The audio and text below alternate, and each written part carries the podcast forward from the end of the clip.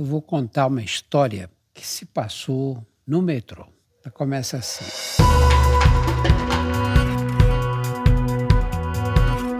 Olá, eu sou Drauzio Varela e aqui você vai ouvir outras histórias.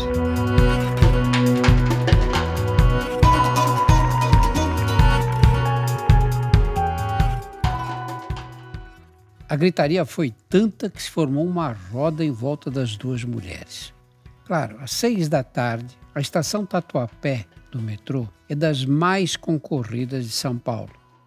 Fica no sentido Zona Leste, onde vivem, sei lá, 4 milhões de pessoas, talvez mais. Era um dia quente demais para o mês de abril em São Paulo. São Paulo é uma cidade de concreto né, que está despreparada para tanto calor.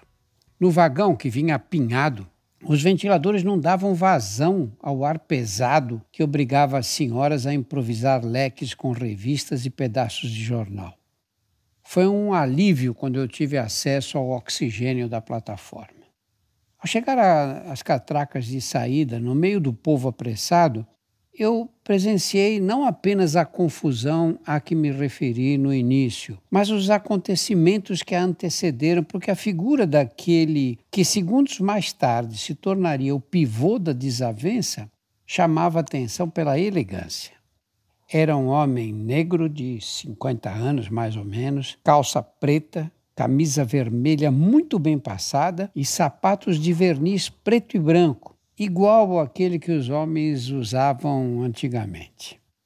Com ele, sorridente, pouco antes da entrada na catraca ali, estava uma mulher loira, de carnes fartas, busto saltando do sutiã e uma sandália de salto, uma blusa curtinha e um umbigo de fora. De mãos dadas, os dois aparentemente se despediam íntimos, alheios àqueles que passavam pela catraca. De repente, no burburinho, destacou-se a voz de uma mulher.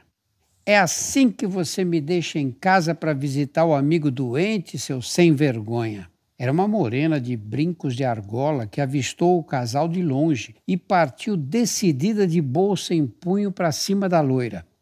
Branquela, desbotada, você vai aprender a respeitar o marido das outras. O homem do sapato de verniz conseguiu se colocar entre as duas e interceptar a trajetória da bolsa, destinada à cabeça da loira. Possessa, a morena não se deteve. Sai da minha frente, seu ordinário, me larga que eu vou esganar essa vagabunda. Segurando os braços da morena com firmeza, o homem tentava acalmá-la em tom conciliador. Fala baixo, benzinho. As pessoas estão reparando, fica feio. A situação do mediador estava especialmente delicada porque, ao mesmo tempo que era obrigado a conter os ímpetos da morena, procurava convencer a outra. Não piora as coisas, ele dizia. Atravessa a catraca e vai embora. É melhor para você, para mim, para todo mundo. A loira, entretanto, atingida em seus brios, não redava o pé e ainda provocava. Solta ela, deixa vir quem ela pensa que é. Alinhados à aglomeração de curiosos, três seguranças do metrô, de farda preta, acompanhavam a disputa. Um senhor de cabelos brancos e gravata afrouxada que observava a cena perto de mim se voltou em tom paternal para o jovem de terno que estava com ele. Viu como elas são? Se nós pegamos a nossa mulher com outro, mandamos o homem embora e brigamos com ela. O amante está na dele. Nosso problema é com a mulher. Elas não. Deixam o homem de lado e se atracam com a outra. Ao lado, uma moça de cabelos compridos, que lhe davam ar de evangélica, insistia com um rapaz de barba rala e óculos de fundo de garrafa que os homens são todos iguais e que marido nenhum presta sem exceção. Ele argumentou que ela não devia condenar todos pelos erros de alguns, não considerava certo pagar pelo pecador. Depois de muito malabarismo para apartar as adversárias, o causador da confusão apaziguou uma e finalmente convenceu a outra a atravessar a catraca, movimento que a morena não pôde fazer porque não tinha bilhete. Separadas pelo obstáculo, a morena proferiu o desaforo derradeiro. Nunca mais chega perto do meu homem, gorda descarada. Foi a gota d'água. A loira deu meia volta e retornou em passos de mulher fatal. Quando chegou bem perto da catraca, respondeu com o nariz empinado: Magrela, quem te garante que ele é teu? A morena se jogou contra a catraca. Não fosse o homem disputado agarrá-la pela cintura, teria conseguido pular para o outro lado. É meu, sim, é meu! Ela berrava enquanto a rival caminhava pela plataforma rebolando os quadris exuberantes, indiferente ao ódio da outra. Quando a loira desapareceu na escada rolante, a morena perguntou se o ordinário estava satisfeito agora. Ele fez um comentário em voz baixa, tentou pôr a mão no ombro dela, mas ela se desvencilhou e desembestou na direção da escadaria.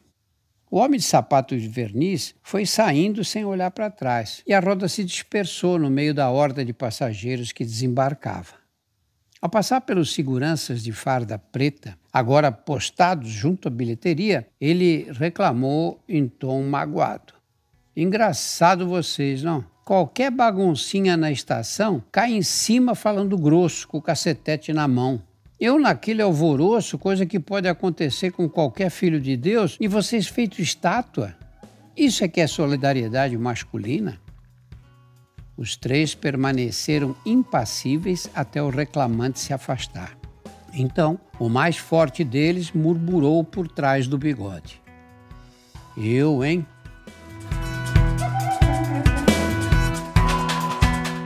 Semanalmente estarei aqui para contar outras histórias. A trilha sonora foi feita pela Insonores e a produção é da UZMK Conteúdo.